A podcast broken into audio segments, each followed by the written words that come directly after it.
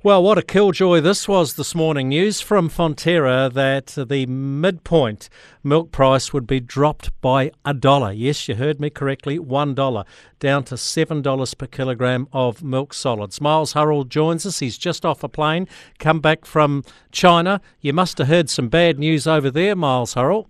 Yeah, um, afternoon, Jamie. Yeah, look, I mean, you haven't just, just flown in this morning from China. Look, I mean, the, the China economy certainly back off its highs where it was a couple of years ago, slowly seeing some signs of recovery post their severe lockdowns. But, you know, we've, we've seen a bit more milk uh, production in China itself, so domestic milk, uh, which just, as I say, coincides with, with a little bit more sluggish demand. So all of that uh, has meant uh, us having to look at our milk price um, forecast for the year. But a dollar? Yeah, look, I mean, it is it's a severe hit, and we should acknowledge that. I mean, that, that's a severe hit to, to our farmers, to the rural communities. Yeah, there, there's no there's no hiding behind that. We have seen milk price, obviously, or, or GDT come back, you know, 12% or thereabouts over the last few events. Uh, the event two nights ago was probably the, the real kicker for us. I mean, we, we expected things to maybe stabilise and, and, and, sort of plateau for a period, but but to see that drop uh, in, in the last event uh, and, and, the short-term outlook is not great. So we thought we, have got to get out there, and, and as, as, ugly as a dollar is, it's important we, we get the news out there as fast as we can. Is the dairy industry in crisis, or is this a short-term blip? Well, we're not we're not in crisis. I mean, the the, the, the position for, for dairy in the global context on a long-term basis is still very positive.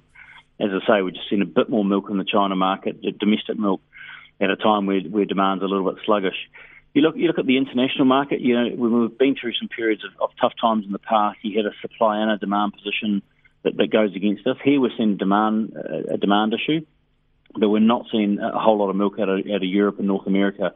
Uh, so that gives me some some uh, you know some some confidence that you know should we see demand pick up in, in the medium term, uh, we should see our way through this in, at some point.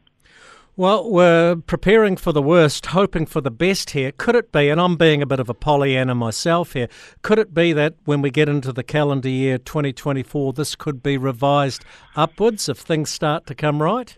Well, look, I mean, you know, that, that's why we put out these ranges, you know, and, and uh, you know, I know we always take the midpoint, and, and, you know, a lot of farmers sort of work their budget off the midpoint, but we put a range out there because things are so volatile in the international market, and so you know, we, we there's a there's a position where you could paint a picture of a 625, which is the bottom end of our range. You could also see a seven a 775. Uh, so that's why we have the range. But I mean, we're so early in the season. We're, we're quite low contracted, uh, as we'd always be this time of year. So there's a lot to play out. Uh, of course, the, the dollar play, plays a big part. So it's just early early in the year, and, it, and it's hard to sort of get, get a gauge where we're at. But I'd like to see our way through this you know, sooner rather than later. That's well, sure. well, this takes us back a decade to what the season. I'm just going off the top of my head now. Was it 2014-15 when we got the 390, or was it four dollars something? I can't mm-hmm. remember.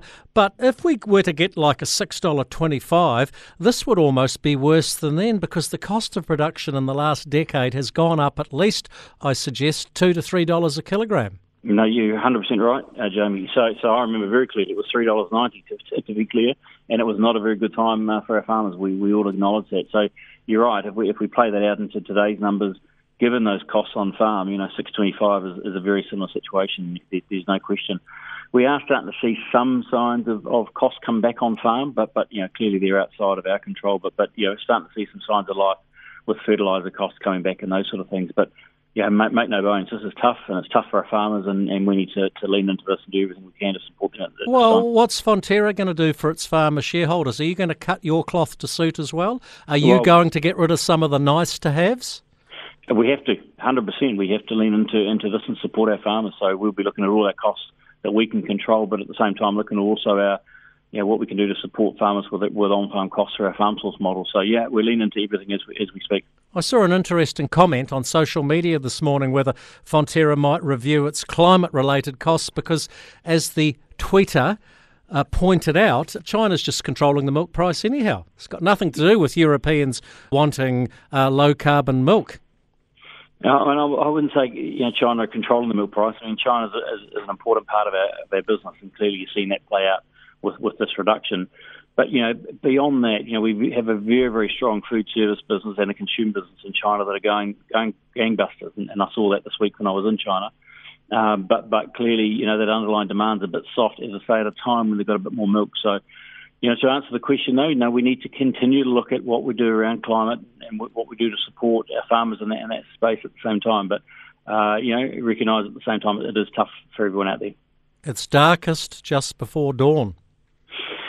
Yeah, well, you know, you didn't want to talk about, uh, you know, a, a, great weekend of rugby, and I'm sorry to put a damper on things, but uh, let, us uh, let, let, let's hope that we can see uh, some positive uh, news out of the weekend.